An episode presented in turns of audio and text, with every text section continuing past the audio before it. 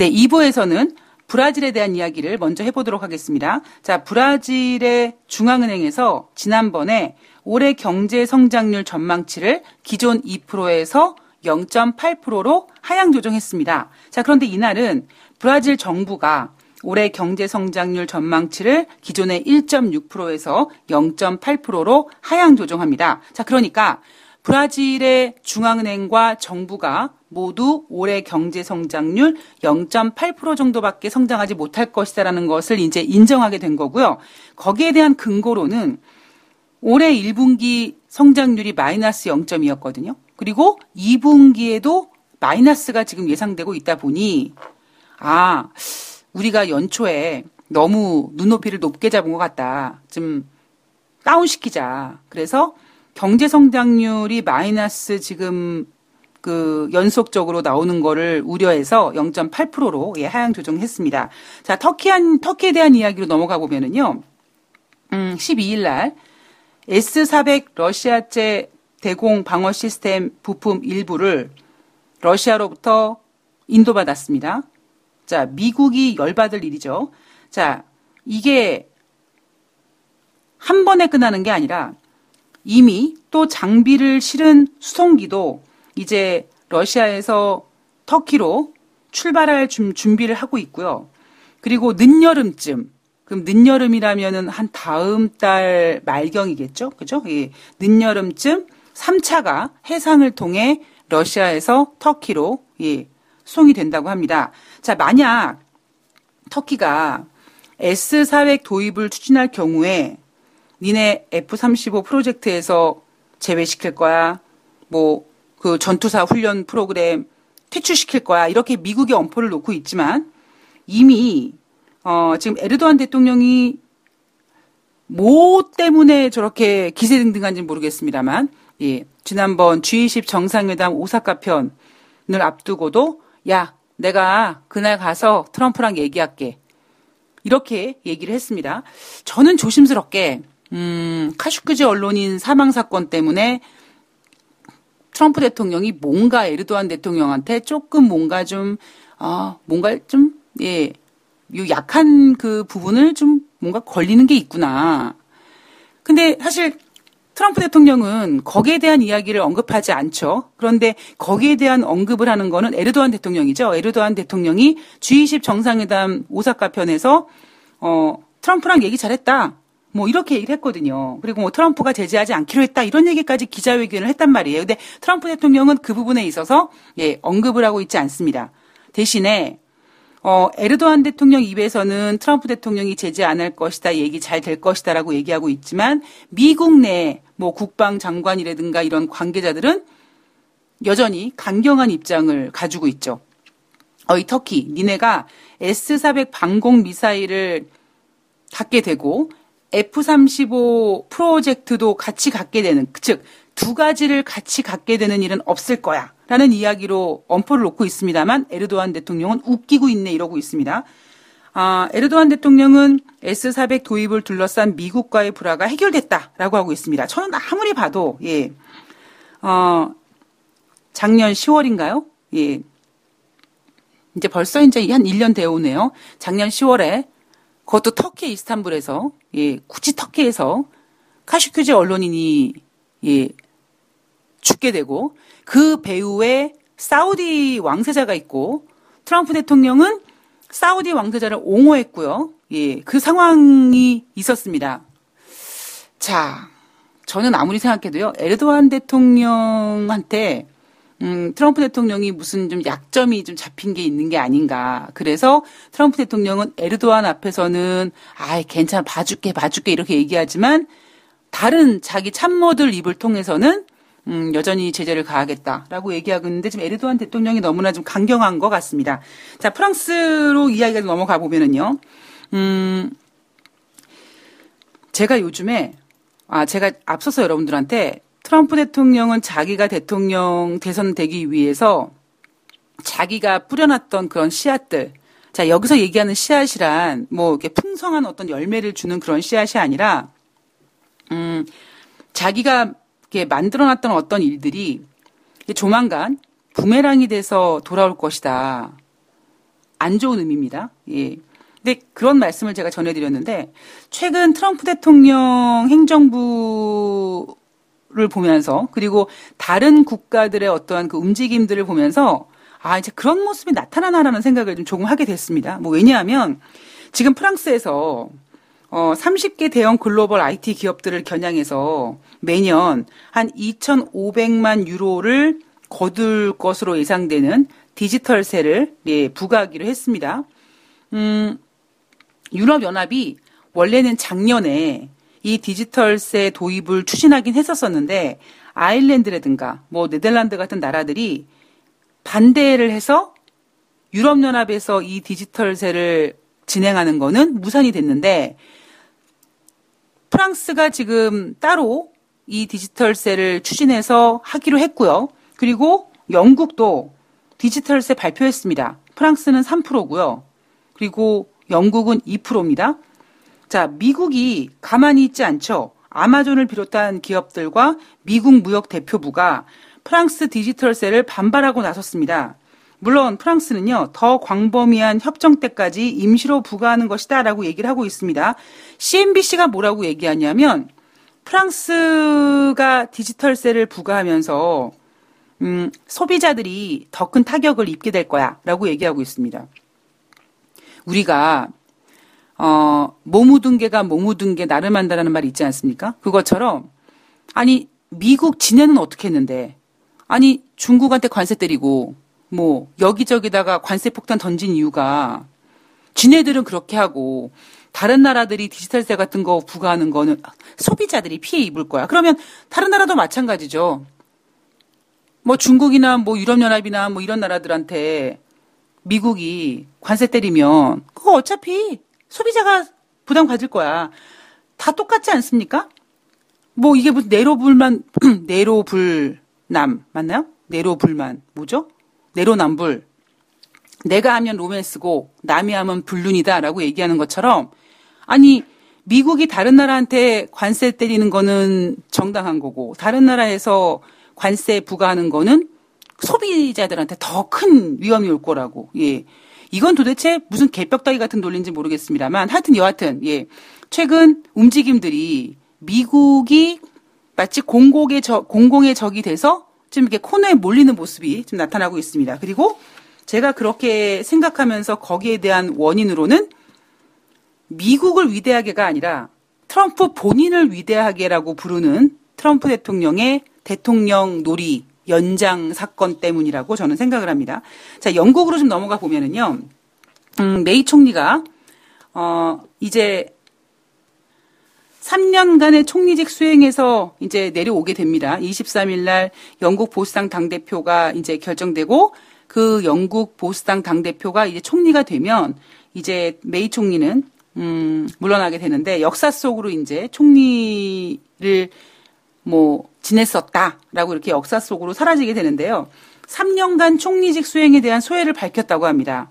아, 의회 승인을 위해서 제1야당인 제레미 코빈과의 대화는 물론 총리직까지 내던지려고 하는 등 모든 노력을 다 했다. 그러나 어떻게 됐습니까? 안 됐어요. 제가 어, 미쓰리는 운명론을 믿는데요. 음, 만약에 메이 총리가 아니라 지금 뼛속까지 강경파인 그 뭐, 그 보리스 존슨이라든가 뭐 이런 사람이 만약에 그때 총리가 됐다면 저는 영국은 이미 브렉시트가 됐을 거라고 생각을 합니다. 그리고 음, 물론 브렉시트가 만약에 됐다면은 뭐 어떤 안전장치가 없이 되고 노딜 브렉시트가 될 수 있고 해서 이미 충, 뭐 쿵당쿵당 하면서 정부, 저는 영국이 브렉시트가 됐을 거라고 생각을 해요. 근데 이게 어찌어찌 하려다 보니 메이 총리가 돼서 이 메이 총리가 어떤 사람입니까? 지난번에 2016년 6월 23일 날 영국에서 브렉시트 국민 투표할 때 메이 총리는 나 브렉시트 안 됐으면 좋겠는데 라는 거에 투표한 사람이란 말이에요.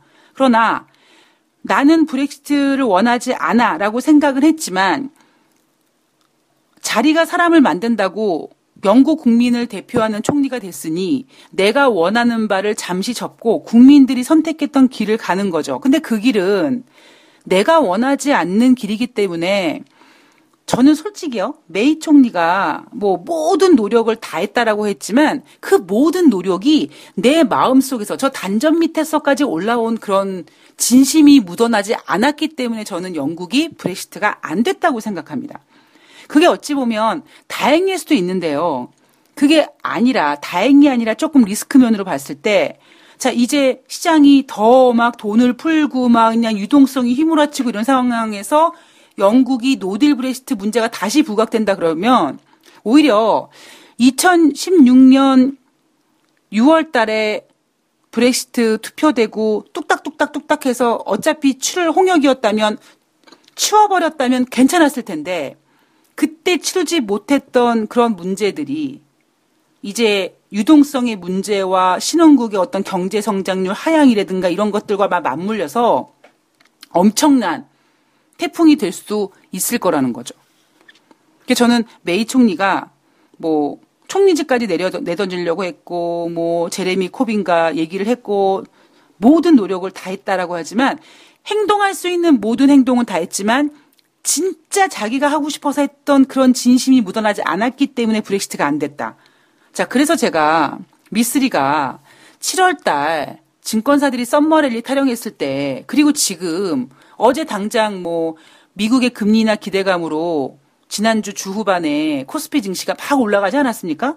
뭐 일본 수출 문제 때문에 뭐 지금 힘들 텐데도 불구하고 외국인들이 삼성전자를 뭐 얼마치를 해줬다는 도 막 이런 얘기가 막 그냥 신나게 나오지만 저는 그런 거에 흔들리지 않습니다. 아니 뭐 우리 장사 원투데이 해보나요?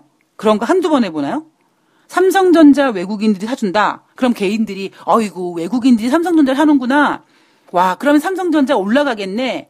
막 사야지라고 막 사서 뭐 얼만큼 뭐 그런 이슈 가지고 울거, 우려 먹으려고 하는지 모르겠습니다만 저는 그런 것에 당한 게 한두 번이 아니거든요.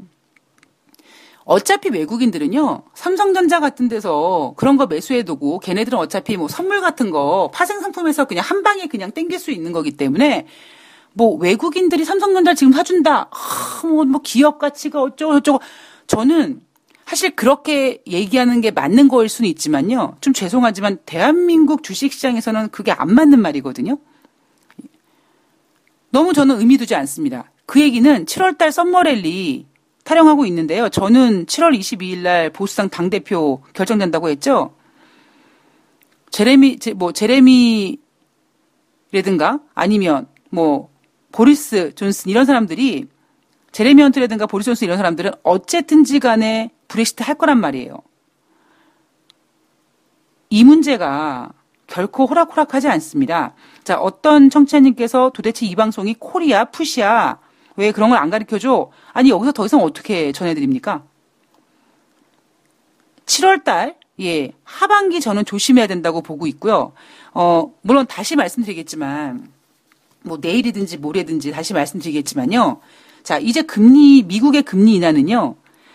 할까? 안 할까? 얼마 할까? 몇 번 할까? 이 관심사에서 이제 할까가 됐는데, 자, 시장에서 월가에서도 우려하는 게 이거예요. 7월 달에 50bp를 인하할까? 지금 시장은 그거를 예상하고 있는데 여러분 50bp가 방어적 인하입니까? 아니에요. 그리고 또 하나 25bp를 인하한다. 그러면 시장이 25bp 인하에 안도할까요? 물론 시장은 당장 25bp 인하하면 뭐 연말에 또 한 번 해가지고 이렇게 더 기대감을 부추길 수 있습니다만 저는 지금 금리 인하를 하고 이런 것들이 다시 경기를 부양시킬 수 있는 그 어떤 역할은 못할 거라고 보고 있습니다. 그냥 마지막 피날에도 전 지금 하고 있다라고 보고 있는 거죠. 어, 앞서도 제가 금리 인하에 대한 저의 생각을 말씀드렸는데 경기가 정점을 찍고 미국 경기가 정점을 찍고 더 꺾인 다음에 그 때 돈을 풀었다면 모르겠습니다만 인간이 가지고 있는 욕망 중에 내가 배고팠다가 돈이 좀 생겼는데 다시 배고파질 것 같은 거를 견디지 못해서 그때 내가 갖고 있는 역량보다 더 심하게 무리를 해서 나쁜 짓도 하고 뭐 사기도 치고 돈도 빼들고 이러면서 그거를 유지하기 위해서 인위적으로 만든 모든 것들은 결국에는 빵 터지게 되어 있습니다. 그러니까 지금 영국에요. 예, 영국 이 보수당 당대표 끝나고 영국의 브렉시트 문제 이거 간과하면 안 되거든요. 그러니까 제가 어제도 어떤 그 증권 전문가랑 이런저런 얘기 하다가 그 증권 전문가가 뭐 나름대로 뭐 터키와 뭐 터키의 그 S400 러시아산 방공 미사일 뭐 도입하는 거라든가 뭐 이런 모든 문제들을 다 뭐 얘기하더라고요. 근데 환장하게 되는 건 뭐냐면 영국 얘기를 안 하더라고요. 왜 영국 얘기들을 안 할까? 물론 어제 방송에도 말씀드렸지만 영국의 새로운 그 우르줄라 독일 국방장관이 이제 영, 유럽 유럽 연합의 대통령직을 이제 맡게 될 가능성이 있는데 그분이 그랬죠. 어, 연기할 수 있을 거라고. 근데 그 연기는 유럽연합과 영국이 다시 합의하는 연기가 아니라 니네 영국 내에서 쿵당쿵당해서 더, 조금 더 결과를 낼 수 있는 정도를 연기해 주겠다. 그러니까 지금 정해져 있는 시간이 10월 31일인데 연말 정도까지는 아마 해주지 않을까라고 저는 생각한다고 말씀드렸습니다. 영국의 브렉시트 문제가요. 예. 왜 걱정을 하느냐? 자, 보세요. 지금 영국은 이렇다고 합니다. 지난번에 제가 영국 런던의 부동산 매매가 뭐 전년 동기 대비 뭐 40% 가까이 급락했다. 뭐 이런 얘기 해드렸죠. 자, 영국은 이미 브렉시트에 대해서 준비를 하고 있습니다. 그런데 어, 수십 년간 명성을 쌓아온 영국의 전설들이 몰락하고 있다. 영국에서 2008년도 금융위기 이후에 시장 수익률을 웃도는 높은 이익을 만들어줘서 스타 펀드 매니저라고 불리우는 우드퍼드가 지금 엄청나게 곤경에 처했다고 합니다. 이 사람은요, 뭐, 영국의 워렌 버핏이다. 아니면 뭐 빌그로스다 해가지고 그런 사람들과 전설적인 투자자들과 어깨를 나란히 그 유지할 수 있을 정도로 뭐 수익률도 높았고 그리고 사실 수익률도 중요하지만 그 정도의 규모가 됐다라는 거죠. 이 스타 펀드 매니저 우드퍼드가 어, 한참 많이 했을 때 15조 원 가까이 운영했다고 합니다. 그런데 지금 약 5조 4천억 원으로 3분의 1토막이 나가지고요. 지금 6월 달부터 한 달 넘도록 환매 중단 사태가 벌어졌다고 합니다. 얘기가 무슨 얘기입니까? 그가 운영하는 펀드가 대규모 투자 손실을 내서 고객들이 지금 환매 요청을 해서 이게 지금 운영이 안 돼서 환매가 중단된 상태라는 거. 이게 지금 영국 상황이란 말이에요. 제가 우려하는 그 앞서서 한번 뭐 아들이 한 2천만 원 정도 대출 받아가지고 가상화폐를 샀는데 뭐 안 돼가지고 또 대부업에서 대출 받아가지고 또 가상화폐를 물타기를 했는데 또 망해가지고 빚더미에 앉아서 맨날 그 대출 회사에다가 대출 회사에서 막 독촉받고 막 그러니까 집으로 우편물 날아온 걸 보고 엄마가 이게 뭔 일이냐? 너 이거 아버지 알면 두들겨 맞는다. 그래서 엄마가 신용으로 주식하던 걸 갖다가 손해보고 정리해서 아들을 내꺼주고 이게 바로 이거예요. 제가 앞으로 시, 걱정하고 있는 금융위기의 시스템이 이런 겁니다. 지금 이 사람이 운영하던 그 펀드가 3분의 1 토막이 났습니다. 그 돈이 다 어디 갔겠습니까? 그 돈이 어디 가면요. 그 돈은 또 무언가를 채워야, 무언가로 채워야 되고요. 그 무언가로 채우기 위해선 어딘가에선 빵꾸가 납니다. 이게 계속 그렇게 돌다 보면은요. 사고가 안 터질래 안 터질 수가 없어요. 자, 그리고 영국을 대표하는 스타 유리사 제레미 올리버가 파산했다고 합니다. 영국 내 25곳이 지금 최근 법정 관리 들어갔는데 왜? 그러면 아, 영국이 경기가 안 좋고 소비 심리가 위축돼서 그래. 자, 그리고 5월 달에 이 영국 제조업의 상징인 브리티시 스틸이 강제 청산을 했고요. 미국 포드 자동차가 내년도 영국 서부 웨일스 지역의 엔진 공장을 폐쇄하기로 했다고 합니다. 뭐 때문이에요? 영국의 브렉시트 확 불확실성 때문이라고 합니다. 그리고 물론 경기의 경기 둔화 우려감이라는 거죠. 그러니까 글로벌 경기 둔화 우려감이라는 것이 지금 지구를 이렇게 둘러싸고 있는데 영국은 브렉시트라는 리스크를 하나 더 갖고 있다 보니까 그 불안감이 더 커질 수밖에 없는 거죠. 그나마 미국은 그런 게 없다 보니까 지금 금리 인하라는 제목을 가지고 뭐 다시 좋아질 거라고 똥폼 잡고 있지만 시장이 예, 돈이라는 녀석이 유동성이라는 녀석이 그렇게 하게 해주지를 않더라고요. 자, 제가 어제 이제 중국이 키를 잡게 됐다. 그놈의 콩 때문에 지금 트럼프 대통령이 콩 때문에 내가 미쳐. 콩 때문에 내가 미쳐 이러고 있다라고 말씀드렸습니다. 어, 그러면서 제가 이런 얘기도 해드렸죠. 내가 만약에 중국이라면 트럼프 대통령이 뭐 트위터에다가도 중국 빨리 콩 사줘라고 얘기하고 막 그러고 있는데 내가 만약에 중국이라면 더 시간을 끌 겁니다. 예. 여러분 왜 더 시간을 끄는 줄 아세요? 그 품목이 콩이기 때문이에요. 지금 미국은 지난번에 G20 정상회담에서 시진핑 주석이 54만 톤 사주기로 했으니까 지금 미국이 뭐 하고 있겠습니까? 그 미국 그 콩 생산하는 지역에서 54만 톤 열심히 포장해가지고 지금 뭐 배에 실든지 뭐 차에 실든지 어쨌든 항구로 옮기려고 지금 준비하고 있지 않겠습니까?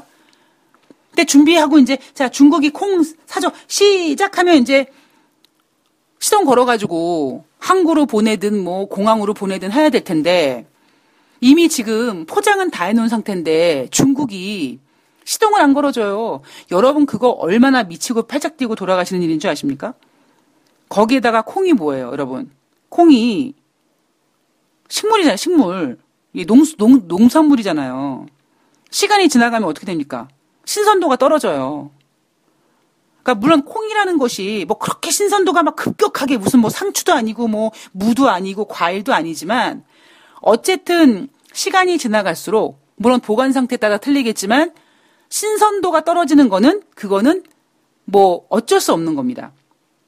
아무리 좋은 시스템에서 뭐 방부제를 막 이빠이 막 이렇게 해가지고 음, 뭐 그런 상태에서 이빠이란 얘기 쓰면 안 되는데 그죠? 예, 뭐 하여튼 뭐 방부제를 막 덕지덕지 발라서 해도 식물이 그런 그 어떤 농산물이나 그런 것들이 영원히 신선함을 유지할 수는 없잖아요. 그러니까 지금 미국 입장에서는 트럼프 대통령이 표밭도 걱정이지만 표밭도 걱정이지만 그게 가장 걱정이죠. 그리고 두 번째 뭐냐면 트럼프 대통령은 표심이 걱정이긴 하지만 또 이 농민들은 콩 썩어갈까봐 걱정인데 중국은 지금 이거를 이용하고 있는 거죠. 제가 중국이면 절대 쉽게 안 사줍니다. 제가 어제 그랬잖아요. 아, 기다려봐. 내가 안 사준다 그랬냐? 다시 한번 얘기해보자. 그리고, 야, 있지. 야, 내가 사주려고 그랬더니, 야, 54만 톤, 야, 물량이 어마어마한데, 그거를 니네한테 배에다 실어가지고 중국으로 가지고 와야 되는데 말이지, 어, 엄청난 그 기름이 들어가는데, 니네가 이란 제재하는 바람에 우리가 이란으로부터 기름을 수입을 못 해가지고, 아이고, 기름이 없네? 이러면 미국 입장에서는요, 환장하는 일입니다. 자, 그렇게 지금 콩 때문에 주객이 전도되어 버렸어요. 칼자루가 지금 중국으로 넘어갔습니다. 어, 제가 확인해 본, 아, 새벽에 농, 지, 녹음하기 직전에 확인해 본그 기사 내용이 뭐였냐면은요, 뭐, 트럼프 대통령이 뭐 김정은 위원장이 자기를 만나면 미소를 짓는다, 행복해 했다, 뭐 이런 얘기를 하고 있습니다. 자, 김정은이가 트럼프 대통령한테 미소를 지었으니, 예, 김정은이가 미소를 지은 것에 대한 대가를 해줘야죠. 김정은도 지금 자기 마음속에서는 트럼프 대통령 재선을 위해서 북한의 비핵화 카드가 필요하고 그거를 이용해 먹는 게 지금 누구예요? 김정은이거든요.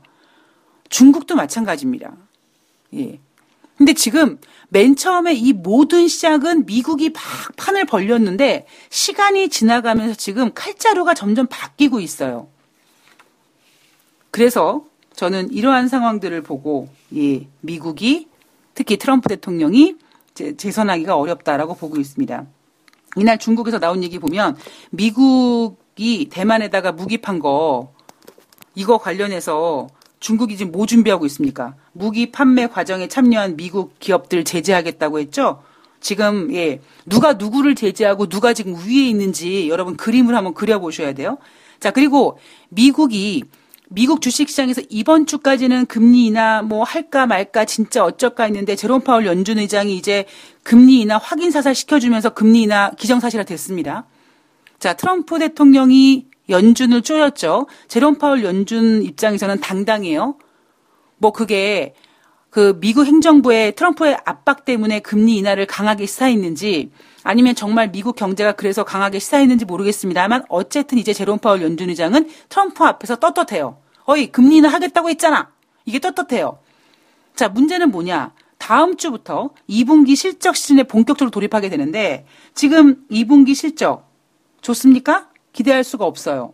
자, 그리고 또 하나, 이번 주까지 이제 금리 인하에 대한 어떤 기대감이라든가 이런 것들이 확인사살 됐기 때문에 다음 주부터는, 우와, 미국이 이제 금리 인하에서 더 좋아질 거라는 그런 생각보다는 오히려 금리 인하에 대한 그런 그 흥분이 가라앉는 그리고 그 자리를 누가 채우겠습니까? 미국 같은 경우는 기업 실적이 차지할, 차지할 거고요. 조금 더 나아가서 영국의 브렉시트 문제가 차지할 가능성이 높습니다. 그래서 제가 7월 달에 썸머랠리를 예상하지 않는 이유가 바로 이런 겁니다.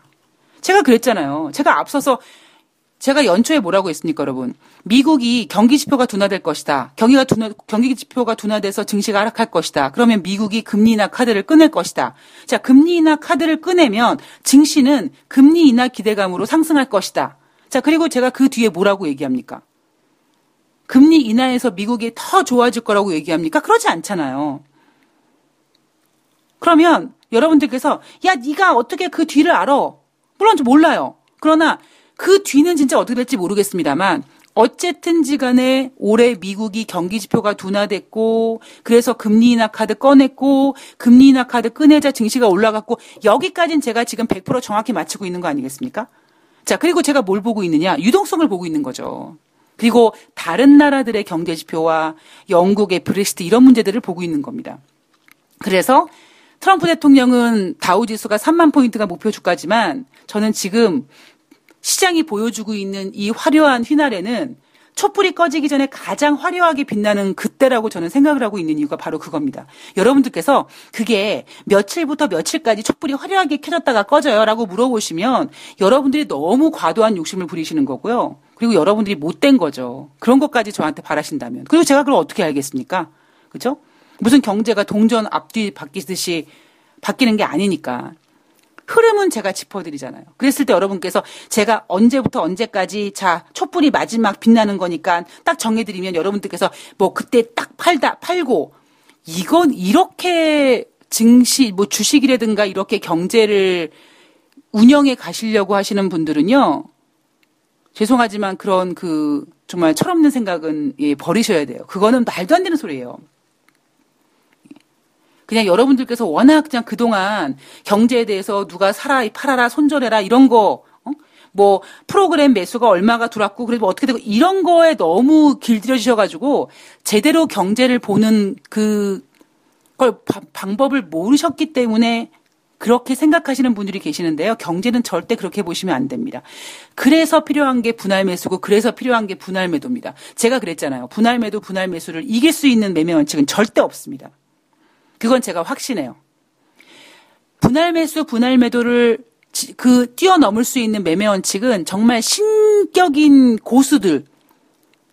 근데 그 신격인 고수도요, 모르겠습니다. 제가 옛날에 저한테 주식을 가리켜줬던 그 고수 녀석이 그 이후에 얼마나 뭐 더 벌었을지는 잘 모르겠습니다만, 아까 보세요. 아까 영국의 그 유명한 펀드 매니저, 금융위기 이후에 엄청난 수익률을 보, 보내줬다고 했잖아요.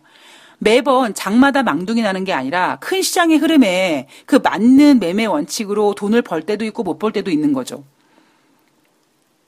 시장에는요, 경, 그러니까 주식이나 경제나 정확한 기간을 적고 시간을 정해서 언제 사고 언제 팔고 이거는 불가능합니다.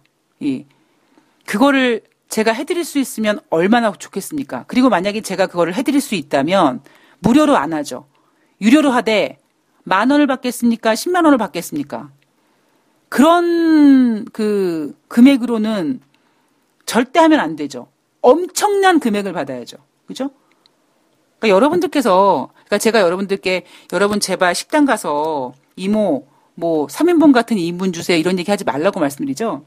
그러니까 우리나라 사람들이 돈에 대해서 잘 마인드가 없다 보니까 너무 욕심만 많아요. 예. 저는 돈다방 미스리 청취자분들께서 만이라도 예, 어, 세상에 공짜는 없고 딱 그만큼의 가치를 하는 것이다. 우리는 그동안 그만큼의 가치를 지불해야 되고 그다음에 그만큼의 가치를 인정받아야 되고 이런 게 아니라 아예 어떻게 덤 좀 줘봐. 어떻게 애누리 없어? 아예 어떻게 공짜로 좀 줘봐. 여러분 이런 문화가 왜 만들어진 줄 아세요? 조선시대 때 양반 문화가 이렇게 만들어진 거라고요. 자, 여러분들. 저는 어느 기간이라고 정해드릴 수는 없습니다만 제가 생각하고 있는 건 지금 뭐 조금 더 이어갈 수는 있겠죠. 그러나 어쨌든지 간에 지금 이렇게 불타오르고 있는 미국 증시는 촛불이 꺼지기 전에 가장 화려하게 빛나고 있는 그 시간이라고 생각합니다. 자, 자세한 이야기는 또 다음에 해드리도록 하겠습니다. 자, 주말 잘 보내시고요. 저는 내일 뵙겠습니다. 고맙습니다.